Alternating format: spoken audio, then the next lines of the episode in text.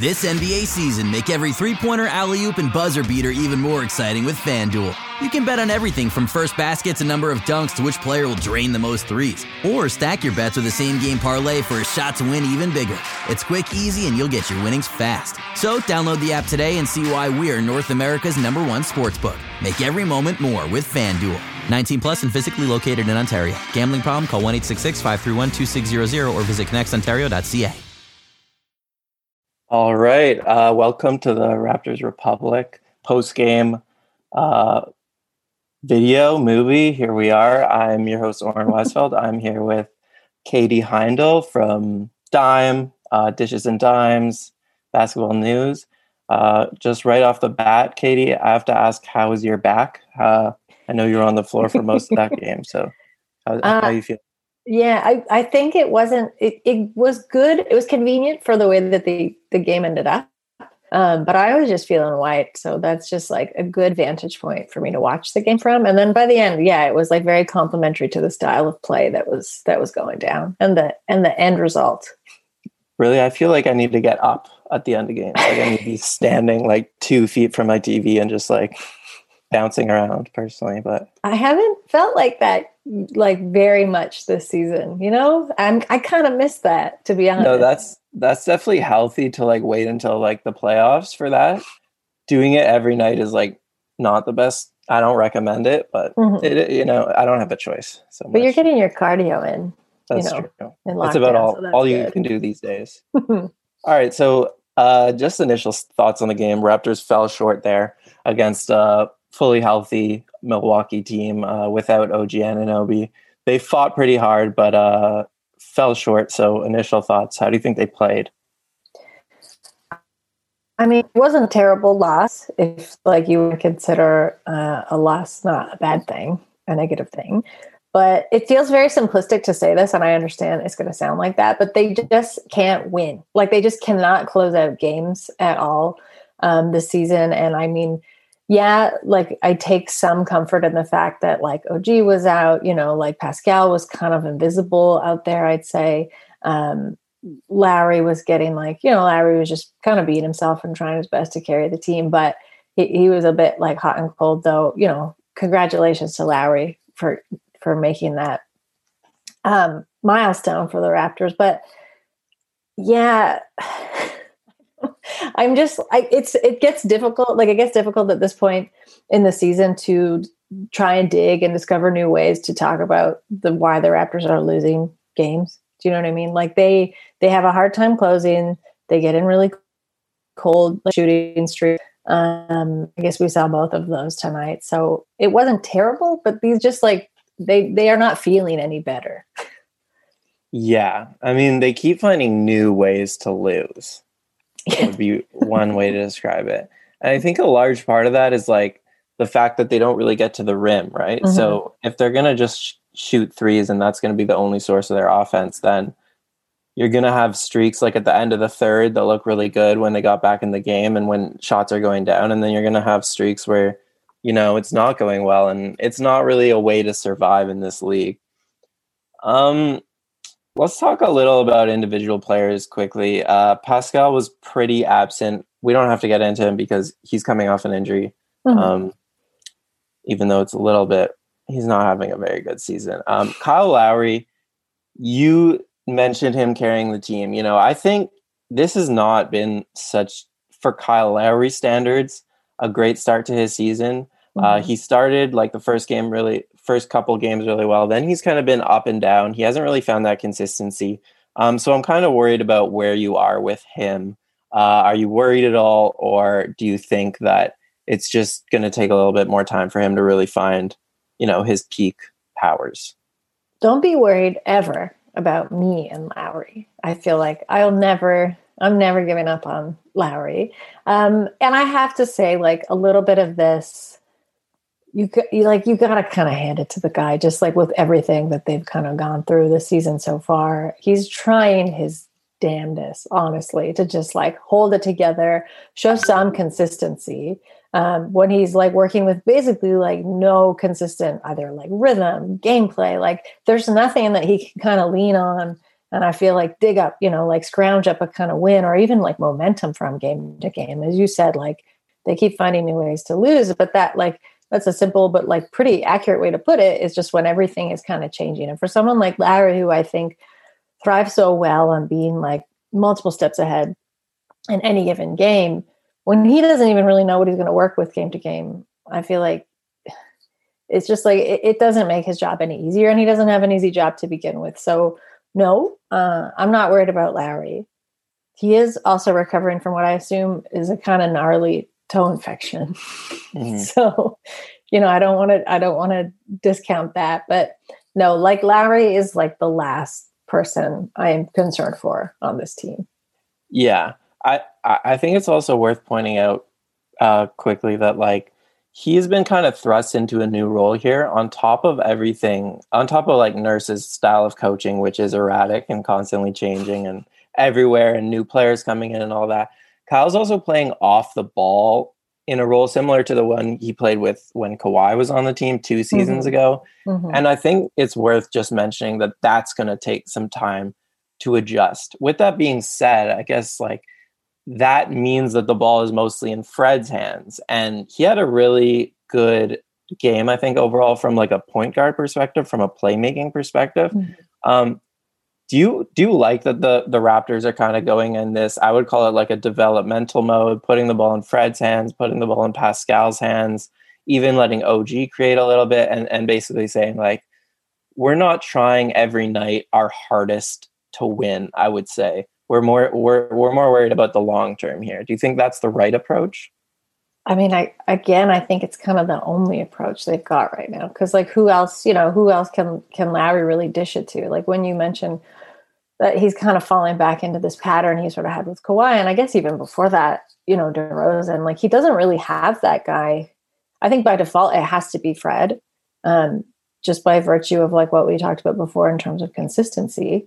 Um, but it's it's a little bit like he's again he's trying his best to like create shots and like create momentum where he can i don't mind that they're ex- like that they're kind of giving an opportunity for these guys to explore their roles a little bit more but a, a big part of me is also like uh, we should be well past this point mm. um, i don't just mean in this season i mean honestly like developmentally you know fred and siakam i know now we are billing them as kind of the future leaders of the team officially uh, by virtue of salary and just like the way that we talk about their roles.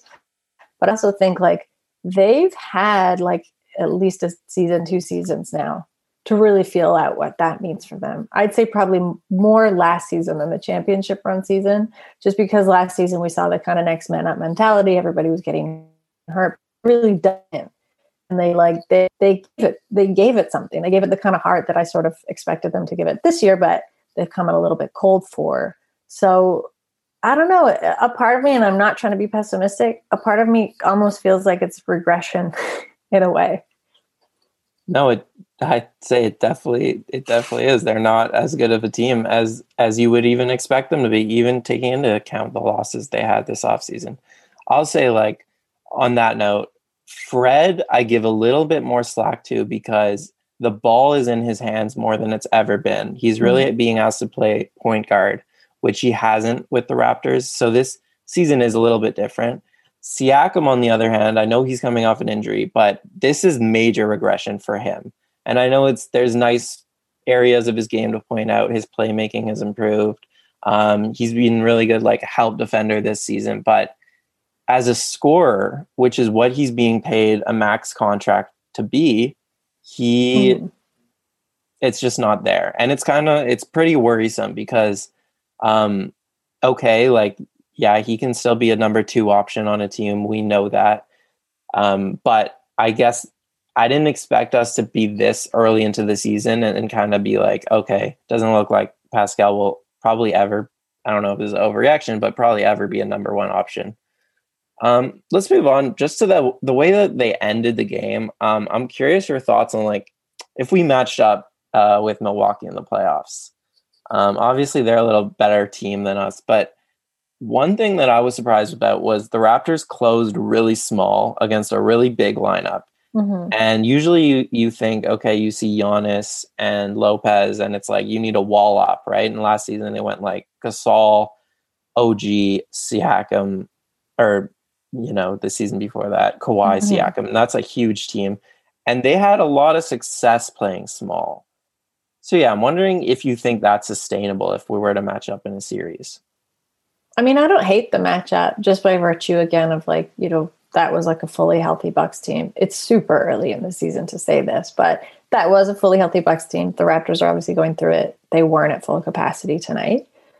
So I don't hate it. I also don't hate it because historically the Bucks have never managed to really just like hold it together in a playoff situation. You know, they I, I don't know if it's just like the longevity of the playoffs, um, the fact that like every series lasts forever and is so different just in terms of gameplay, game to game, even not even series to series. So I don't hate it. But one thing I've noticed about the Bucks this season is like with the addition of guys like Holiday, their pace is way up. And to me, that was always the kind of thing that sputtered out for the Bucks in the playoffs. Like they got kind of clunky. They got kind of like negatively formulaic, I would say, and a bit sticky.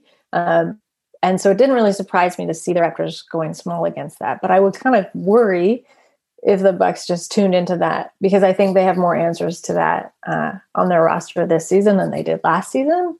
But again, like if we're just going historically of what we've seen of the Bucks in the past few few seasons in the postseason, it's kind of a coin toss, honestly. And at this point, it's a coin toss for the Raptors too. yeah, no, for sure.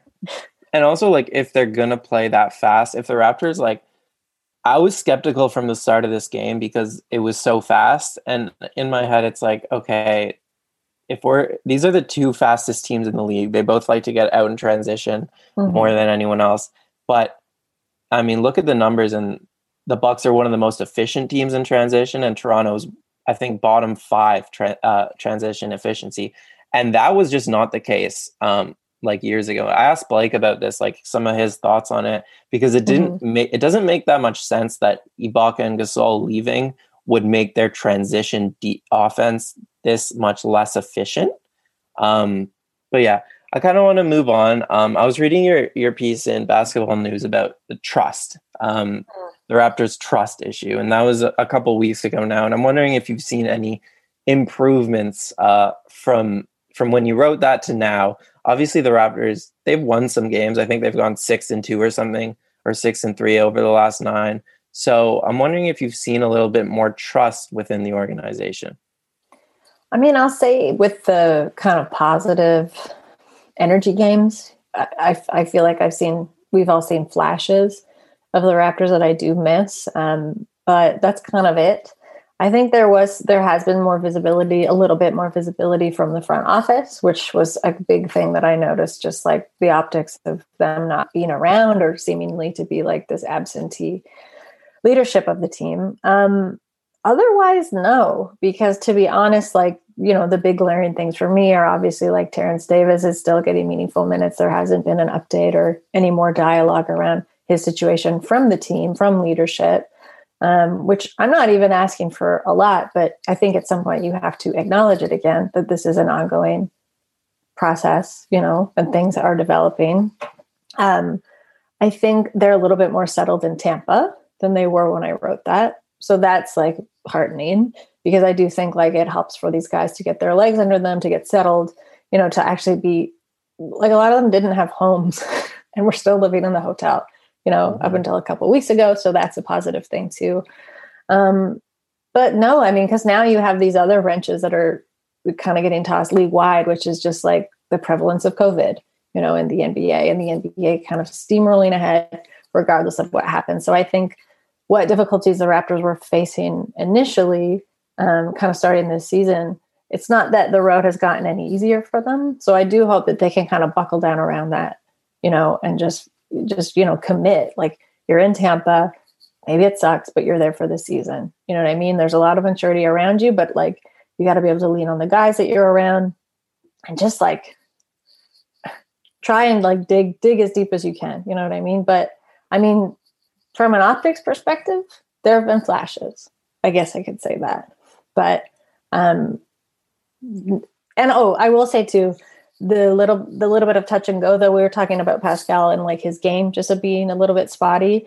I haven't felt like you know that when he got when he walked off the court and he was um, penalized for that, like in the game following, and it just felt like there was maybe a little bit more going on with him. Mm-hmm. He seems to have gotten himself a little bit more under control in that sense, so that's good to see too. But um, it remains to be seen.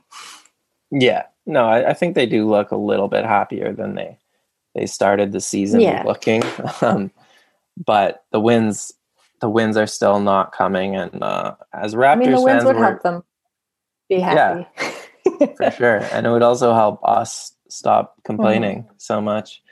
Um, but you touched a little bit on reputation. I think this is an interesting part of the season, both from a Raptors perspective and from a league wide perspective, right? Because mm-hmm. the NBA and the Raptors are two organizations, let's call them, that have built up over many years a really solid reputation, both like in the context of professional sports, but also just like beyond that, right?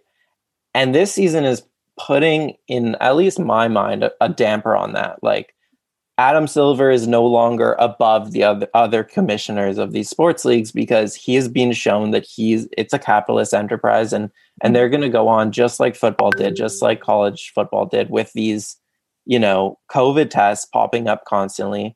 And they're just going to go on and say, yeah, this sucks, but we want to make money.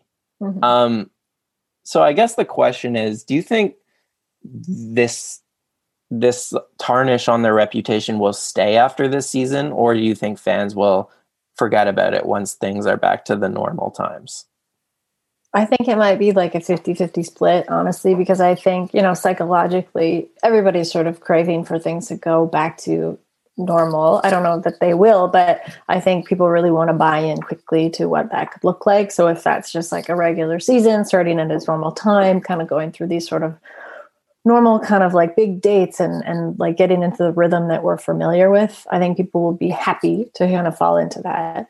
But on the other hand, I speak for myself and you know some other people I've I've spoken to, whether they're in the media or just fans, it has felt like a really arm's length season. You know, like I was kind of wondering, was this just for me and the Raptors? But then no, it's like for me and league wide.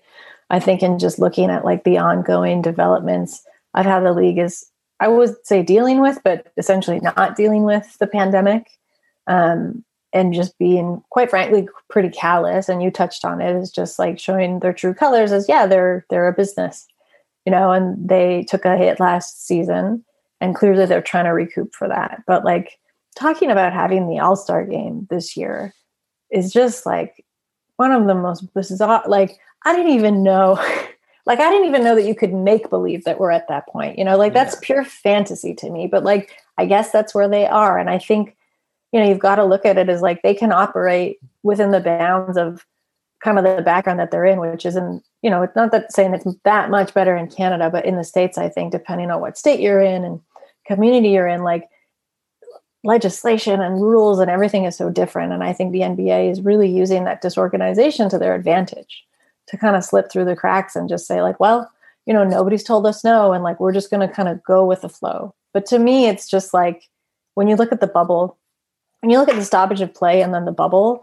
it's just such a complete 180 from like the how careful they were and just like thoughtful it seemed like they were and like ready to really be a leader, you know, in that world. And then when it showed like, oh, you, you lost a lot of money, they were like, well, we can't really do that anymore. So we're gonna just like go completely the other way and just like, you know, bulldoze ahead, especially when they've seen from uh, any other major pro sports league they've all they've all had the exact similar effects that the NBA seeing now with like a rise in cases with games being postponed.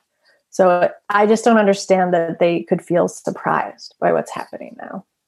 No, yeah. I think yeah, this season sucks. Also the level of play. the level of play has also just been so bad. Like there's been a lot more blowouts and mm-hmm. it's hard to find a game that actually goes deep. But yeah, like they could have seen this coming. This is, I don't think this was such a shock to them. Even if you looked at some of the quotes going into the season from media members at ESPN and also like league people, they were like Adam Silver, they were saying like people are gonna get cases, but we're gonna make sure that the cases don't create like team wide outbreaks. That was basically their thought. But my thing was always okay, but we don't know the long term effects of COVID. So that's fine. But you're putting people at risks that we don't, we're not aware of yet. And like, mm-hmm. to say that yeah they're healthy athletes like no there's been athletes who have had like a, there's been a good amount of athletes that have had these heart conditions um, like heart inflammation from covid so it sucks. The All Star game thing is weird because it's kind of like it shows where the NBA is at, like mentally, or at mm-hmm. least optically. It it makes it seem like they, while we thought they were like, oh god, panic mode. What are we going to do this season? Like we need to shut it down. Really, they're like, huh? Can we like squeeze an All Star game in here? It's like no, that's not the attitude you should have right now. Mm-hmm. Yeah, um, like nobody would notice. yeah. we planned this all along. Moving on, I have a question about uh, the broadcast and, and broadcast, NBA broadcast in general. I feel mm-hmm. like you'd be a good person to ask. So today, I don't know if, did you watch the TSN broadcast today? Yes. So today they briefly mentioned Bell Let's Talk Day. Mm-hmm. Um, they do this often where they like will briefly mention one of these things, one of these social issues, and then to me it feels like they're very like scared to talk about it. Mm-hmm. And TSN is one of the better Raptors have one of the better broadcasts in the league in terms of local broadcast. TSN, especially with Jack, I think is a really good one. But I feel like broadcasters have a responsibility to talk about these issues um, whether it's you know mental health or black lives matter whatever it is like part of the platform that these players are are creating is not just for the players. It's also for the broadcasters it's also for the league it's also for executives coaches. So in my mind when when these broadcasters like move on so quickly from an issue or really just feel like intimidated by them mm-hmm. it's it's a failed opportunity to me what do you think about that yeah, I agree with you. I think it's like, I think a lot of the times broadcast, whether you're on like a live broadcast or just like in media, unfortunately, and it just has to do with like old guard versus new guard too, I think. But like there is this real fear of, you know, miss, like taking a misstep. When I think like Getting the reality right? is, yeah. And like the reality is like, you know, yeah, so what? Maybe you say the wrong thing or like, you don't say it in the most eloquent way but i think with issues like that that's sort of what people want to hear like they want to hear you just being a regular person and mm-hmm. talking mm-hmm. about it and addressing it um, in like an imperfect sort of way that invites conversation frankly like that's what makes people more apt to like lean in and listen and just be like oh you know they're talking about this like i talk about this with my friends or like maybe in a way i'd like to talk about this but i don't feel confident doing so i think like yes, you're right. Like it is a real opportunity missed to be a leader, but like in being a leader, you don't have to be like the the most perfect like scripted version of that right away because the whole point is the more you talk about these things the easier they get to talk about. So I think like I think Bell Let's Talk is important. I if I'm not mistaken, it's also probably um a supporter of TSN. so they probably are obligated to talk about it on the air to a degree. Um, but I also think it's important as much as it is like a corporate, it is like a corporate thing. But for some people, that might be their first experience of even like having a dialogue about that. You know what I mean? Like, so if that starts it for somebody, that's positive. Same with the social justice uh, issues that were happening in the summer around the league. Like, if that was someone's first experience in, in having a conversation, even if it was a messy one, it's better than just ignoring it, you know, to your point. Yeah, no, for sure. I think like broadcasters, um, maybe due to their age, they have like this um, desire to put everything into its historical context rather than its cultural context in this mm-hmm. moment. So mm-hmm. I feel like there's tons of missed opportunities to talk about these issues, and then what ends up happening is the players have to take all all of the burden, and then you end up with you know things like the strike and the bubble because they felt overwhelmed and like they were doing everything.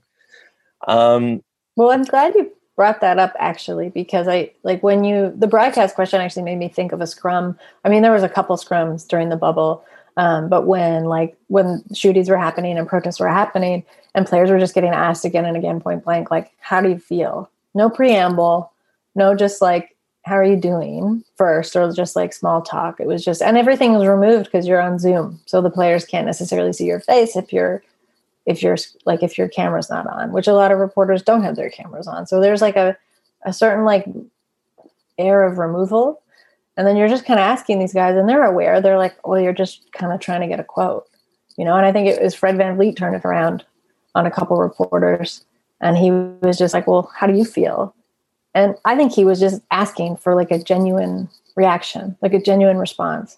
He didn't want to hear the correct thing. Like he didn't want to hear the like, you know, yeah, like the thing that was safe to say. He just wanted to talk to somebody. Yeah. Um all right, we'll wrap up here. Um I guess to be on a little lighter note, what do you think of this uh, fade for Cade idea? This this idea that the Raptor should tank? This season. I ha- you're literally breaking news for me now. I haven't heard about this. Oh yeah, this is like a this oh, is a boy. Twitter thing, you know. So um, Cade for Cade. If you know what, if it makes you feel happy, sure. But like I like it's too early, everybody. As much as we're like you and I are like, this sucks, this feels dismal, this isn't good, where is the joy? It's also when you look at it, it's like, you know, maybe they're like five wins back right now. I don't even know. I haven't looked at the standings today. I think less. Yeah, maybe four, perhaps four. But it's it's a weird season. It's going to keep being a weird season. You we literally don't know what's going to happen. Whether that's because of the pandemic, um, just because of like how teams are playing. As you said, it's like nobody is playing. I think the the regular kind of basketball that we're used to, even like the basketball that we saw in the bubble. So I think don't get ahead of yourself. Um, don't start tank campaigns. And also, unfortunately, I have to say this: like the Raptors, like they suck right now, but they are too good of a team to tank. Like we don't suck that badly. So we it sucks more that we're in this kind of purgatory of like suckage where we're not so bad that like you can blow this thing up, but we're also not very good right now. So it's just like and I don't know how many we can keep talking about how bad they are, but we can't, it's not clean. You know, it's going to be a little bit more messy for a while. No, for sure. I agree with you. I think they're just too good to tank and they have guys who are too competitive that if you ever tried to say to them like oh my hey, God. we're gonna take it a bit like, easier say that to Lowry's face honestly exactly that campaign I I dare you right. So that's the thing. Uh, last question. Uh, what's like one thing you'd like to see next game or the or the next couple games that would kind of make you believe like, all right, they're kind of getting it back on track here? I mean, Baynes. could he get a could he get a rebound? Could he get a successful putback? I have like a more confident putback than Baynes does at this moment, and that's not saying a lot. So I'd like to just see him. I don't know, get more into like the, the rotations, the schemes a little bit better. I don't know why these continue to elude him. Um, I'd like to have Pascal make his presence known on court, even if that's like by messing up and not taking the correct shot all the time. Pick your spot, take the shot, show some confidence in that sense. And I want to see OG come back because I really missed him very badly this game. Yeah, no, you could absolutely tell. That might have been a different game if OG was on Khris Middleton instead of Powell, and mm-hmm. would have been a very different game. Though, congratulations, Norm. Obviously, a starter. We never should have doubted you. You should not come off the bench anymore. No, he's really turned it around this season. Like mm-hmm. the way he started compared to the way he's playing now is mm-hmm. night and day. Um, Katie, thank you for joining us. Uh, thank you all for listening. Um, follow Katie on Twitter, follow Raptors Republic on YouTube and on Twitter. We will be doing this post game show every game from now on. So look out for that. And uh, yeah,